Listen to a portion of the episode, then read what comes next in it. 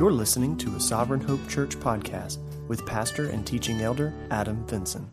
All right, as you're being seated, I want to invite you to turn in your Bibles to John chapter 18. John chapter 18. We've spent the last three weeks looking at the high priestly prayer, which I believe the content of the, the prayer really sets us up for um, what we're going to see today.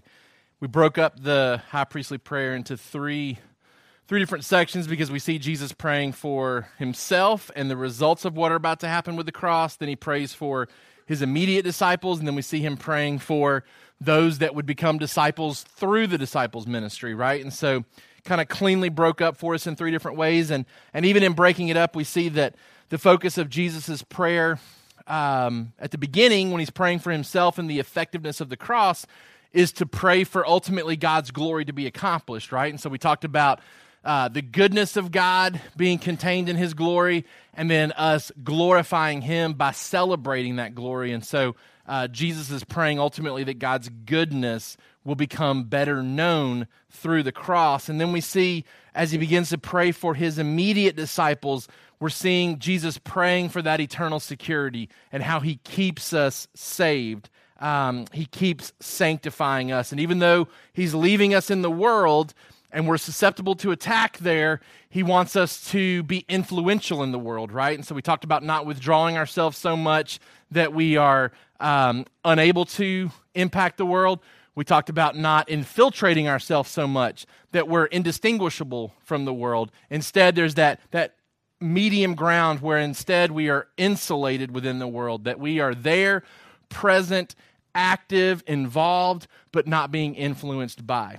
And then last week we saw the end of the high priestly prayer where uh, Jesus is praying for that observable unity in his people. That even though there's going to be uh, denominational distinctives that will set us apart maybe on a Sunday morning in worship, that the overall characteristic trait of people who follow Jesus is to be a commitment to unity. And so we talked about being unified with individuals, right? We talked about being unified with people within our local church setting. And then we talked about, as a group, even seeking to be unified with the universal body of Christ, right? To, to where we can agree about the, the major things and find great unity in the things that we agree upon in regards to the gospel and the identity of Christ, the deity of Christ, those type of things. I challenged you last week from an application standpoint to, uh, to pursue unity in any areas that you felt like there was disunity. Right? I told you I had a situation in my life. I took steps to try to rectify that um, this week. So I would encourage you again to kind of sit back and, and ponder and meditate and say, is there anybody who, who I would describe as me uh, being disunified with, either because of something I've done or because of something they've done, and work to uh, repair that? All right, that brings us to John chapter 18 today. And we begin to see the narrative play out of Christ going to the cross. And it says, When Jesus had spoken these words, he went out with his disciples across the brook Kidron, where there was a garden, which he and his disciples entered. Now, Judas, who betrayed him, also knew the place. Uh, for Jesus often met there with his disciples. So, jo- so Judas, having procured a band of soldiers, he and some officers from the chief priests and the Pharisees went there with lanterns and torches and weapons. Then Jesus, knowing all that would happen to him, came forward and said to them, Whom do you seek? They answered him, Jesus of Nazareth. Jesus said to them, I am he. Judas, who betrayed him, was standing with them, and when Jesus said to them, I am he, they drew back and fell to the ground. So he asked them again, Whom do you seek? And they said, Jesus of Nazareth. And Jesus answered, I told you that I am he. So if you seek me, let these men go. This was to fulfill the word that he had spoken of those whom you gave me, I have lost not one. Then Simon Peter, having a sword, drew it and struck the high priest's servant and cut off his right ear. The servant's name was Malchus. So Jesus said to Peter, Put your sword into its sheath. Shall I not drink the cup that the Father has given me? Our summary sentence for today the events leading up to Jesus' arrest remind us that he is always in control when life is spiraling always working to grow rather than squelch our faith, and always willing to extend grace in our worst moments. The events leading up to Jesus' arrest remind us that he is always in control when life is spiraling, always working to grow rather than squelch our faith, and always willing to extend grace in our worst moments. For our kids, Jesus is always in control, always growing us, and always gracious. These events that we're going to see unfold in the coming weeks, uh, they have to happen because none of the wonderful things promised during Jesus' ministry would be possible without them, right? So sometimes when we when we maybe watch a movie like The Passion of the Christ, we get to the end of it and there's this overwhelming sense of guilt, sadness, sorrow, even though there's the inclusion of the resurrection there at the end, there's still this kind of overwhelming burden maybe that one feels, right? Because the bulk of the movie is all about the suffering of Christ, and there's this like little schmidgen of two or three minutes where the glorious resurrection happens, and then then the credits, you know, kind of go. Um, and you, you kind of sit there and you see that, and, you, and you're and you're almost in some ways wanting Christ to not have it happen to him, right? Like, like I don't I don't want these things to happen. I don't want him to go to the cross, and yet what we see is that Christ has to go to the cross, right? Like the events have to play out. Otherwise, there is no eternal life for us. Otherwise, there is no sending of the Holy Spirit who's going to be better than the presence of Jesus with us. There is no preparation of a place that he's gone to make for us. There is no return of Jesus that we can look forward to, right? We could easily say that Jesus decides to uh, or Jesus could have easily decided to call upon legions of angels, rescued him from the garden, or rescued him off the cross. He could have gone back to be with his heavenly Father, uh, but there would have been nobody to really send the Holy Spirit to. And then when he decided to come back, it would have been in all of his wrath, right? We, we've seen that in other passages, whether it was in Thessalonians or Revelation. When Jesus comes back and people are still in their sin, it's a traumatic event right? Like it's a devastating event. And so without the cross, none of these things that he has been promising to the disciples are possible. I want to encourage you as we work through these next couple of chapters to keep a close eye on who Jesus is in these final moments. Because it's in these final moments that he will either validate or invalidate all of the previous claims that he's been making. Right? Like he's been he's been laying this foundation of who he is and what to expect from him and now it's time to see if he believes those things. John chapter 10, verse 17, a promise that he makes. For this reason, the Father loves me because I lay down my life that I may take it up again. No one takes it from me, but I lay it down of my own accord. I have authority to lay it down, I have authority to take it up again. This charge I have received from my Father. Right? So Jesus is talking about the fact that nobody takes his life. He lays it down, he takes it back up. And we are about to see that scenario play out. We're going to see that there is absolutely no contradiction in what Jesus promised could occur, and that's his willingness to lay down his, his life. Lordship or sovereignty is a, is, a, is a major key theme in this passage today. Um, what I want you to see is that he is the one doing the arresting not this group of people, right? It's in this scene that we see Jesus stepping forward to arrest sin and death with every step that he takes. Right? He's the one doing the arresting, not this group that was sent into the, the woods to come find him. He's arresting sin. He's arresting death. He is seizing control of those two enemies, and he is going to conquer those two enemies. He's not a helpless victim. He's not a courageous martyr. He is a sovereign Savior. And I think John writes in such a way to minimize the human liability so that we better see Jesus choosing these things himself, right? Our sin is ultimately responsible, right? But John is very careful to help us see that Jesus is submitting himself to God's plan that it's not the enemy thwarting God's plan. Right? So humans are responsible from their sin standpoint, but but the humans that are involved in this narrative playing out right here are ultimately not seen as the ones being in control of these events. It's Christ.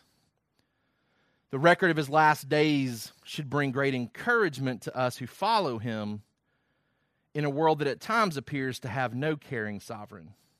Let me say that again. The record of his last days should bring encouragement to us who follow him in a world that at times appears to have no caring sovereign. Because when you look at these events playing out, it would be very easy to criticize and say that God has lost control of what's happening. We're going to see that Peter even thinks that Christ has lost control of what is happening right? And there's times in our life, there's circumstances that we'll go through, both personally, there are things that, that we may look at that are going on around the world and say, is God even aware of this? Is God in control of this? Right? It seems like constantly, year after year, there's something that that that that comes up that is supposed to cause us great anxiety. That that that this could revolutionize our future in a negative way right? Going all the way back to Y2K in 2000 to what we're currently dealing with with the coronavirus. Like, like we are in a culture that will pitch any and every opportunity to make it look like the world is spiraling out of control around us and that there is no purpose or no guidance or no authority overseeing all of this. And that's certainly what would happen here for the disciples as they look upon their Savior, their, their rabbi, who is now being seized, arrested, and will ultimately be killed could very easily look like things are completely out of control. But what we see, how we see Jesus responding in each of these events, should bring us great encouragement that we serve a caring sovereign who is always in control of events, no matter how spiraling they look. Right? Um, using that term spiraling uh, in the education field, as teachers, we talk about the need for our students uh, to have some type of spiral review that takes place where concepts that have previously been taught students are having opportunities to come back to those regularly and use those skills or use that knowledge so that it's not forgotten right? Um, right now we're in the process of evaluating reviewing our math curriculum and we're looking at adopting a completely different math curriculum next year because we don't feel like there's enough built in spiral review for a lot of the concepts that our kids need. So we're introducing new concepts, we're teaching the things that they need to know, but then we're coming back to the fact that, man, we're losing some things that, that they also s- still need to have that because they're not practicing it, because they're not using it, they're not retaining it as well. Right? So we're looking for a math curriculum that, that has a little bit more built in spiral review so that our kids aren't losing concepts that they need moving forward right? Um, that's true in regards to uh, God's word and how it is written, and I think the concepts that that that the writers will come back to regularly, things that aren't necessarily new or fresh or uh, unlearned by us, but things that we need to be reminded of. You know, Peter talks in his letters. He says, I'm going to keep reminding you of these things. I know you know it. I know you've learned it before. I know it's not new information to you. But I feel like you have to be reminded of this regularly. If you're not, you may lose it, right? And so the concepts that we're going to look today, pulling out of this passage, are not necessarily new. They're not necessarily things that you haven't heard before. Uh, but there's a, there's a spiral review that I think has to happen even in our teaching, things that we need to be drawn back to, things that we need to be reminded of. And so I want to help you see some of that today. All right? Number one in our notes when disoriented, follow God because He is always in control. Right? He's always sovereign. For our kids, God is always in control of what is happening in our life. So sometimes we are confronted with circumstances that we weren't prepared for, we weren't thinking about, um, didn't anticipate. And we can become disoriented spiritually a little bit with it. You know, even the, uh, the greatest of faith heroes have gone through times in their life where the immediate reaction isn't to trust God and believe Him. That there's, there's some gap there between what they are experiencing and what they are feeling before they finally come around to trusting and believing in God. Remember, we've talked all along in our, in our study of this gospel that we want to lessen the gap of time that it takes for us to believe Jesus when things come our way, right? Um, and so it's a reminder to us in this passage that when we become disoriented, we can follow God because He's always in control. That that never changes. For our kids, He's always in control of what's happening in our life. So, looking back at John chapter 18, let's see an example of that in this passage. When Jesus had spoken these words, he went out with his disciples across the brook Kidron, where there was a garden which he and his disciples entered. Now, Judas, who betrayed him, also knew the place, for Jesus often met there with his disciples. You skip down. Verse 4 Then Jesus, knowing all that would happen to him, came forward and said to them, Whom do you seek? I want you to see three things right here. Number one, Jesus knew exactly where he was going. He knew exactly where he was going, which lets us know we don't have to question our circumstances. Okay? We don't have to question our circumstances. So we're disoriented. We're trying to remind ourselves that we can keep following God in the midst of that disorientation because He's in control, He's sovereign. This passage helps remind us that we don't have to question our circumstances. God knows exactly where He's taking us, he knows exactly where he's leading us. Right? He's not caught off guard. He's not surprised. Right? You ever been in like a new area before? Maybe you've moved to a new area, you're driving around, and then you begin to realize, hey, I didn't know that this road went this way. I didn't know that this road came out right here. Right? That, that's not that's not how God's circumstances and his orchestration of circumstances work. Right? Like it's not, oh, I didn't know we were going to end up here if we chose this this route right? Jesus knows exactly where he's going in this narrative, which reminds us that God knows exactly where he's taking us to, right? We don't have to question our circumstances. He took them by way of the Kidron Brook. Now, um, in my studies, like commentators kept coming back to the idea and the fact here that, that this brook was very closely connected to the temple and the drainage system for the sacrifices that would be offered in the temple. That they would funnel that blood and funnel the, the gook that, that would come from the sacrifices, right? And it would funnel down into this ravine, oftentimes emptying in, into this brook, right? That's not a coincidence for Jesus as he is working himself towards the crucifixion, where he is to be our sacrificial lamb, to even through the night guide his disciples into a setting where their mindset is going to be as they're looking to make sure they're not stumbling and walking in the dark. Hey, I know where we are, and I know what that stuff is. Right? He's very intentional in where he leads them in preparation for the cross. Right? But secondly, he took them to a familiar place, particularly to Judas. And I think John draws that attention for us so that we can better understand that Jesus is picking a place to be found not a place to hide. Right? This is a place to be found, not a place to hide. Right? It's a very familiar place.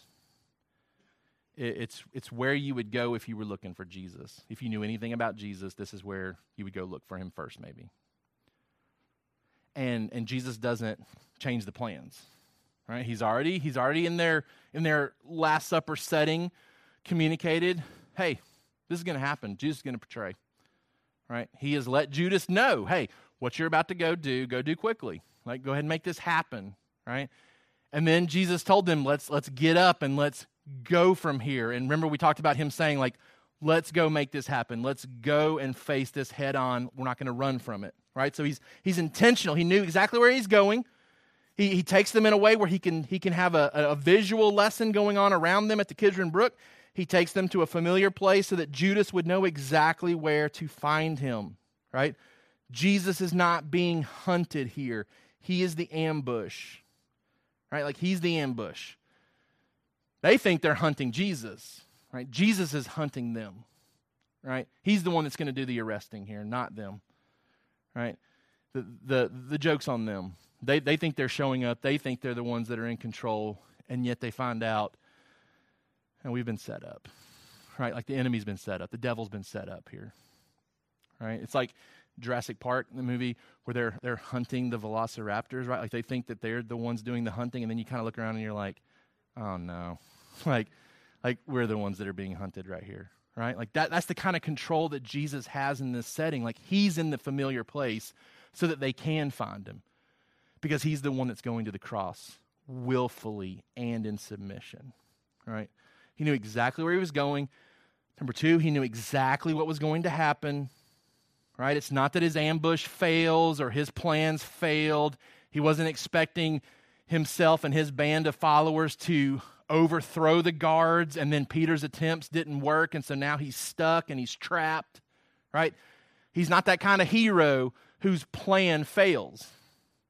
He knew exactly what was going to happen, and so therefore we don't have to feel anxious about our circumstances, right?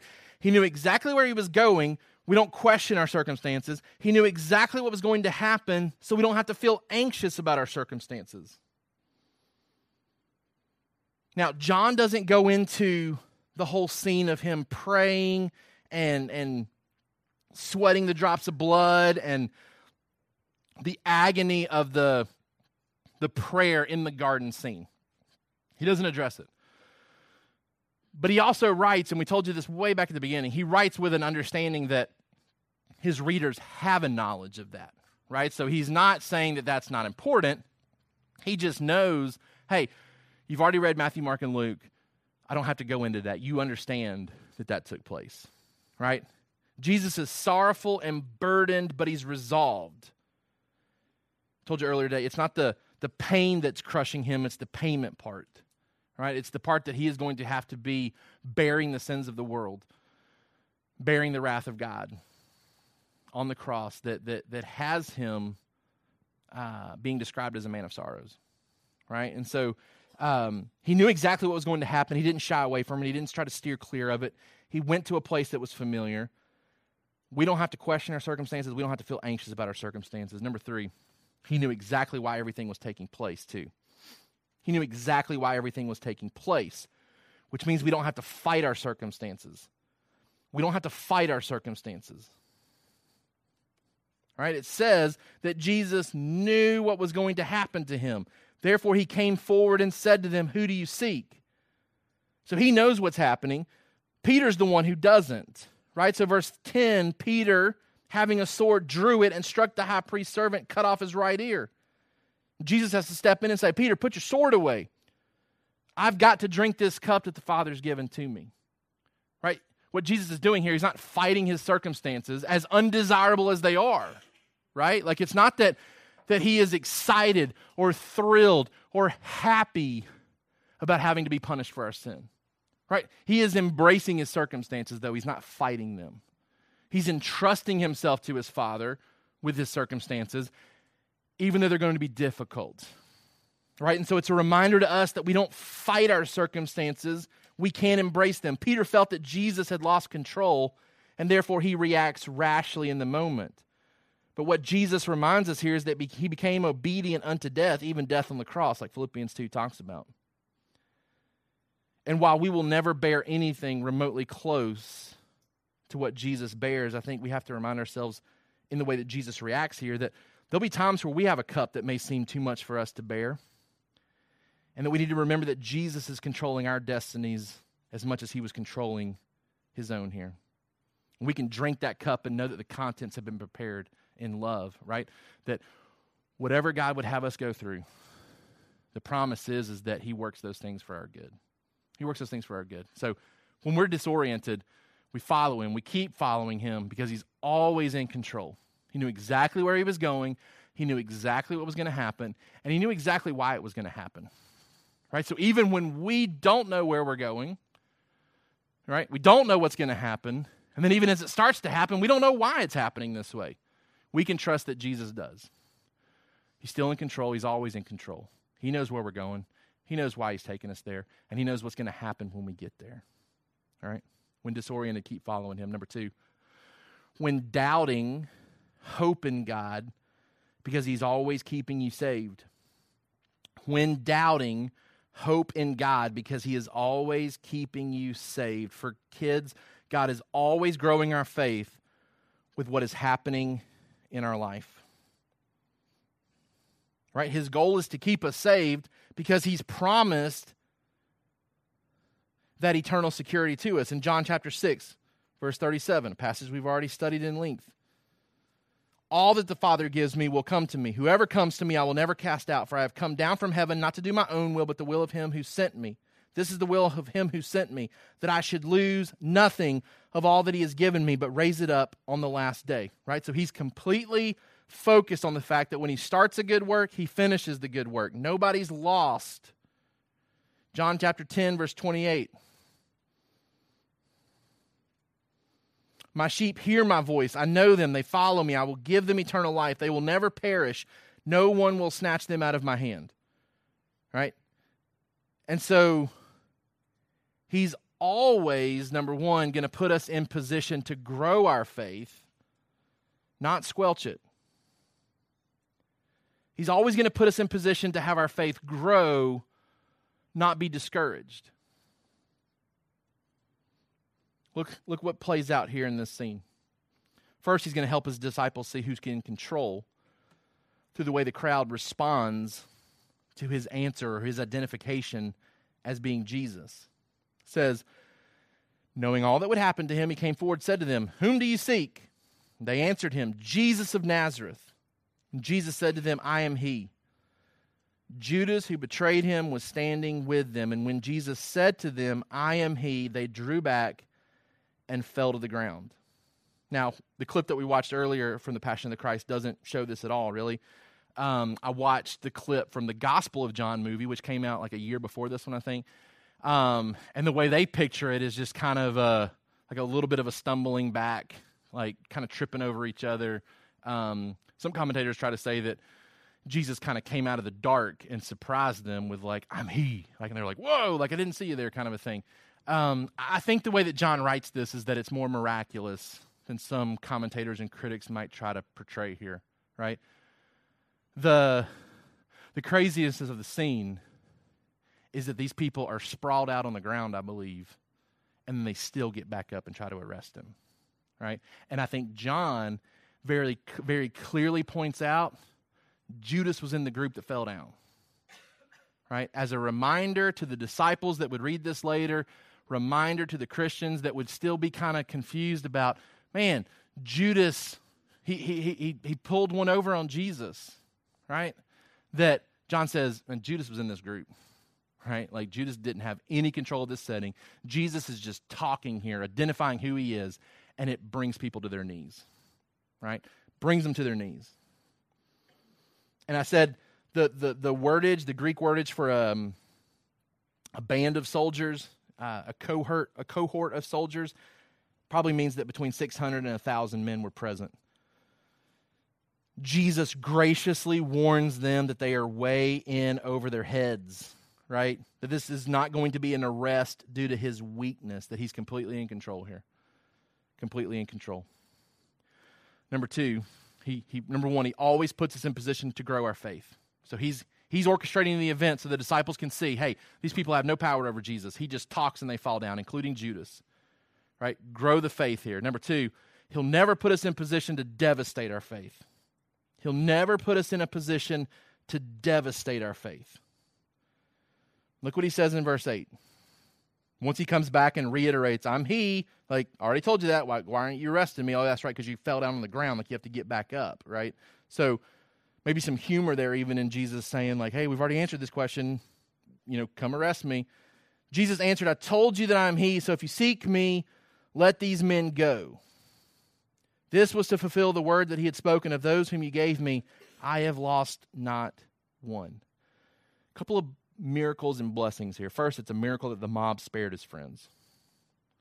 I mean, it's, it's, it's really a miracle that they listen to Jesus here and they don't arrest the rest of this group. I mean, when's the last time you ever watched a movie where you have the sacrificial hero make a request to the bad guys and they actually honor it, right? Like, hey, hey, hey, you're actually you're here for me. We know that, right? So take me, let my friends go.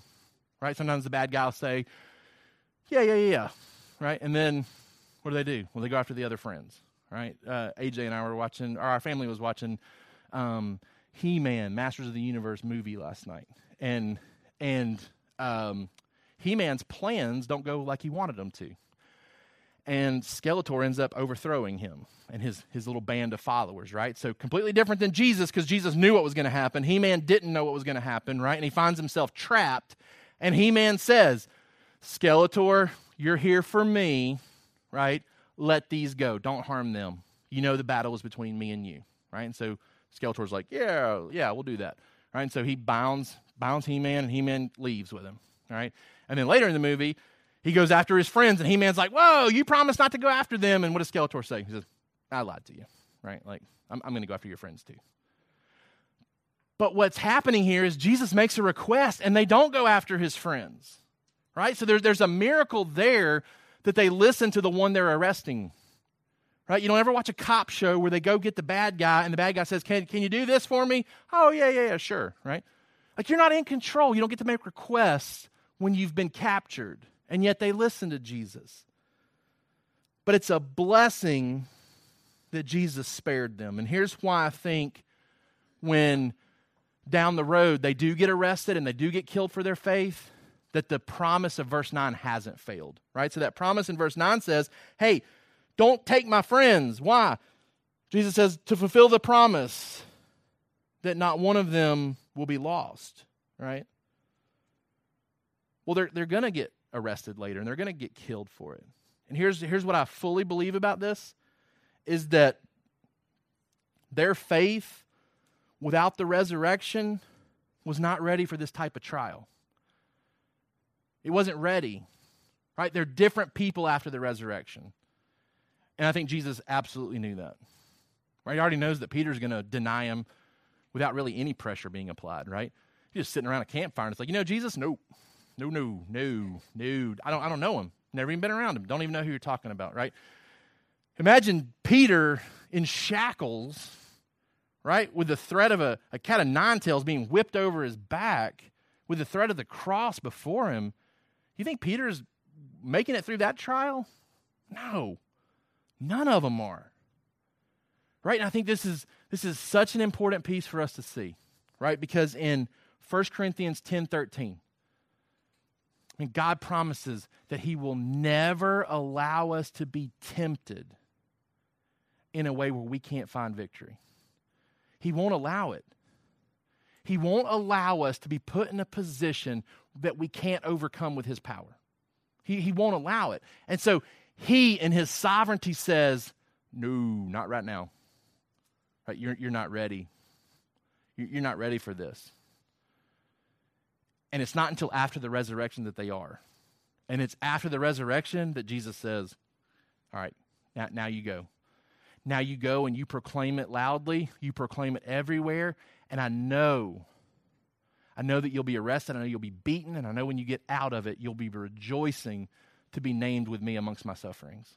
Right? So this is, this is sovereignty at its, at its finest when Jesus says, You can't take them because they're not ready for this. And they won't be ready for this until they see me back alive. Then, right? Then it's like, hey, you can bind me because I know what's on the other end. Right? I know what's on the other end right? You ever been on a on a ride before, maybe as a young kid, and you're like, "Am I going to die if I go on this roller coaster?" Right? Like, like there's something comforting to see people getting off the roller coaster at the end, and you're like, well, "These people are fine." Right? Sometimes we even motivate, use it as motivation. Like I've done this before, like at Whitewater, when our kids are like, eh, "I don't want to get on this ride," and I'm like, "You see that little kid right there, like four years younger than you, and they just rode it. Like, why won't you ride this? It's safe, right? Like you're not going to get hurt. Like it's going to be fun." When we see people getting off a ride, healthy, safe, they didn't die, right? Like it's like, okay, I can, I can get on this. Like, this is going to be fun. I, I, can enjoy this. The same for the disciples, right? They're like, hey, I, I can't go do this. Like, I'm not to I'm not to die for Jesus just yet. But when you see him back from the dead, totally changes their perspective. Totally changes their perspective. When doubting, hope in God because he's always keeping you saved and he'll even protect you from things that would potentially devastate your faith, which ought to encourage us that whatever it is we're going through, he fully believes that our faith will come out on the other side. Fully believes that our faith will come out on the other side, that we can grow in our faith and not have it devastated. Number three, when discouraged, turn to God because He's always more gracious. when discouraged, turn to God because He's always more gracious. Particularly when we get discouraged or defeated in our own sin and failures. Right? The, the, the wrong response to, if you ever sit down and watch the full Passion of the Christ, the wrong response and what the enemy wants you to say is, he, I don't think he loves me like that. Right? Like, like I'm too sinful. Right? It, it certainly can't apply to me. Right? And we miss, we miss the sin abounding and grace abounding all the more passage, the truth there.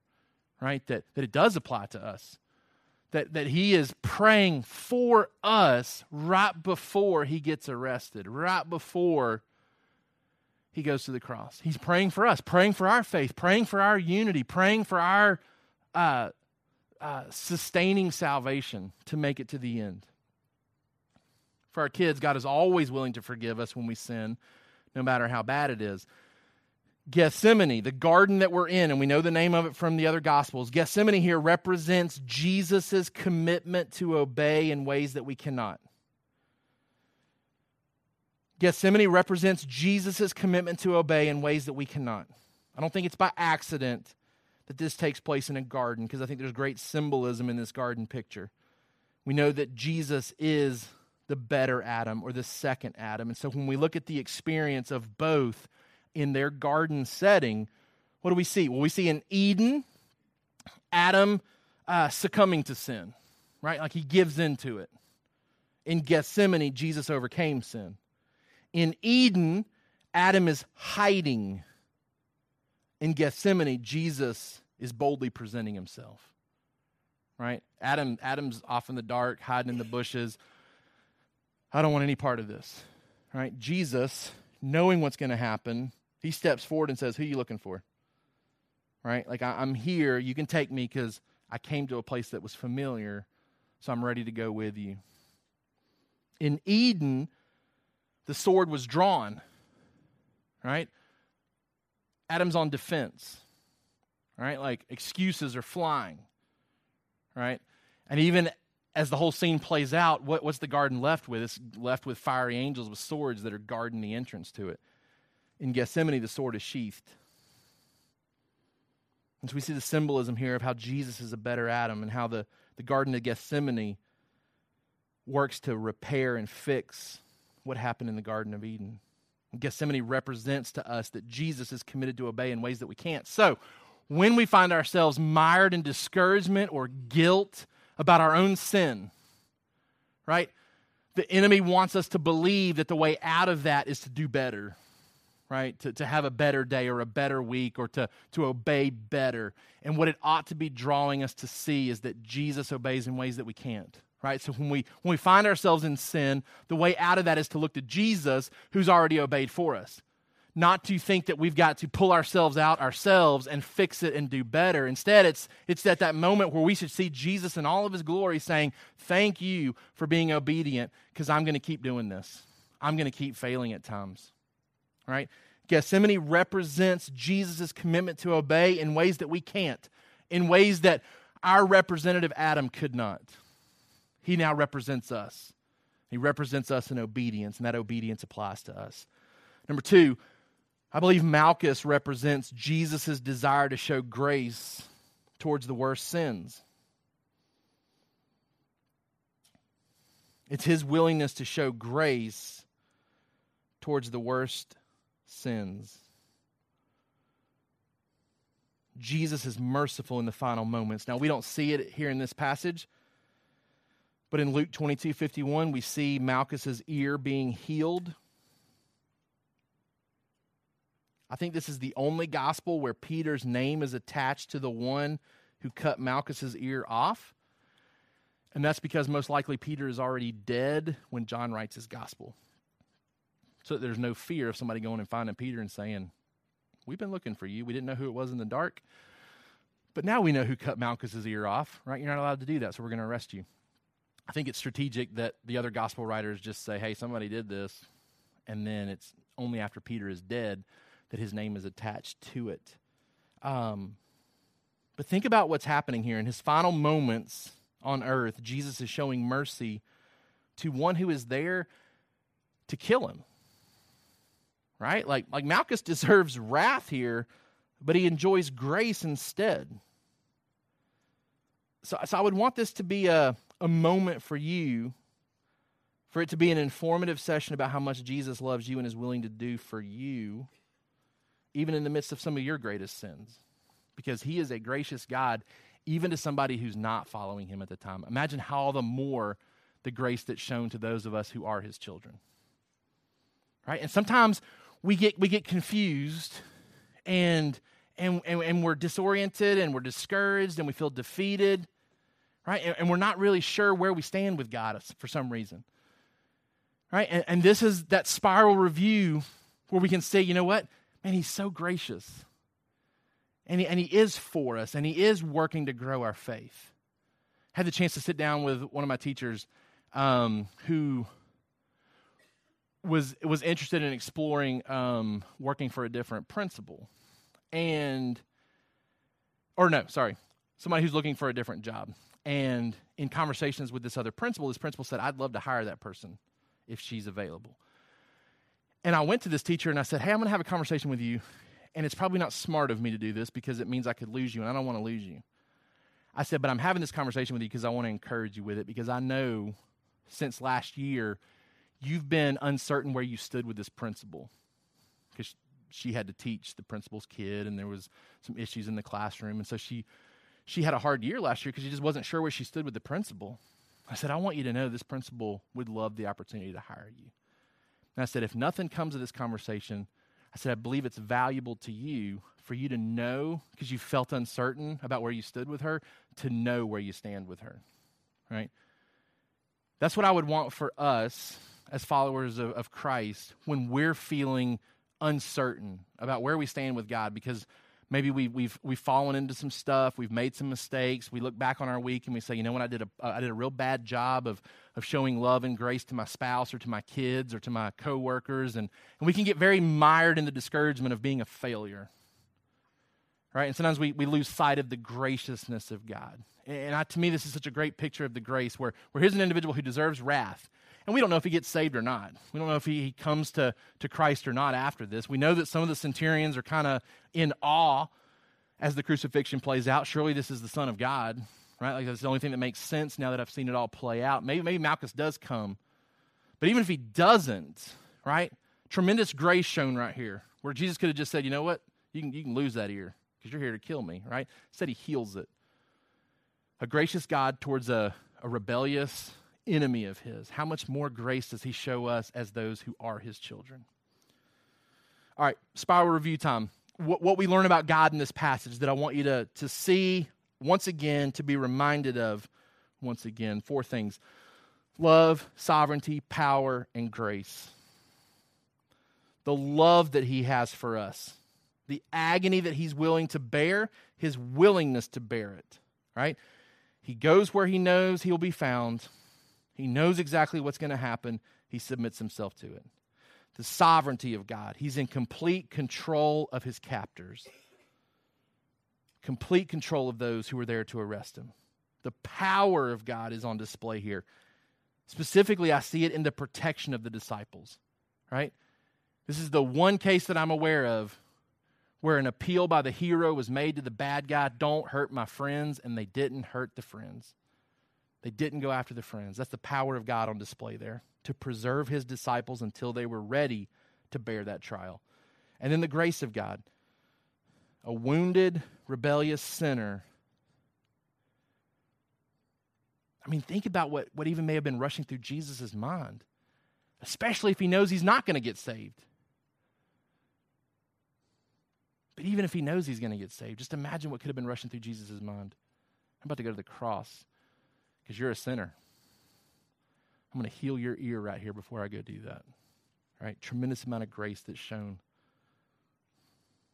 From an application standpoint, I don't want you to do anything this week except set aside some specific time to meditate on this and to celebrate it for how you've seen this play out, particularly in your life. How have you seen God's sovereignty, His love, His power, and His grace specifically in your life? Allow yourself to enjoy some spiral review this week. Allow yourself to enjoy some time of thinking back and meditating on God's goodness in your life and celebrating it. Don't just sit, listen today, and, and be done with this and move on. That, that's not where the spiral review takes effect, right? Most of the time, we give, we give our students some type of packet of spiral review. Hey, go home and work on this because you're going to need it, right? So I'm telling you, go home and work on this because you're going to need it. Right? There's going to be times where you need to be reminded that God loves you, He is gracious towards you, He is sovereignly in control of everything that's going on, and He has the power to keep His promises, even when life looks like it's spiraling. Family worship questions this week. What are some ways that Jesus is like Adam, but better? And who are some of the worst sinners and greatest sins that God forgives in the Bible? Both those questions will help will help us better understand how we see God in this passage. Let's pray together. God, we love you because you love us. We thank you for loving us first. We thank you for loving us in spite of our sin. We thank you that it was when we were sinners that you died for us. Not because we were trending upward, not because we were doing better. That when we were at our worst, you showed your best love towards us. You extended grace towards us. And God, we come now rejoicing over the fact that in relationship with you, we can, we can take great comfort in knowing that when we feel disoriented, we can keep following you because you know exactly where you're going, exactly why we're going there, and what's going to happen when we get there. We thank you that when we are um, discouraged, doubting, we can keep hoping in you, knowing that you are going to finish the good work you started in us. And Lord, we are so grateful and thankful that when when we at times are, are mired in sin, that we can keep turning to you, knowing that where sin abounds, grace abounds all the more. We thank you for those promises. We thank you for those truths. God, I pray that we wouldn't just know it in our heads, we would, we would know it experientially through our hearts.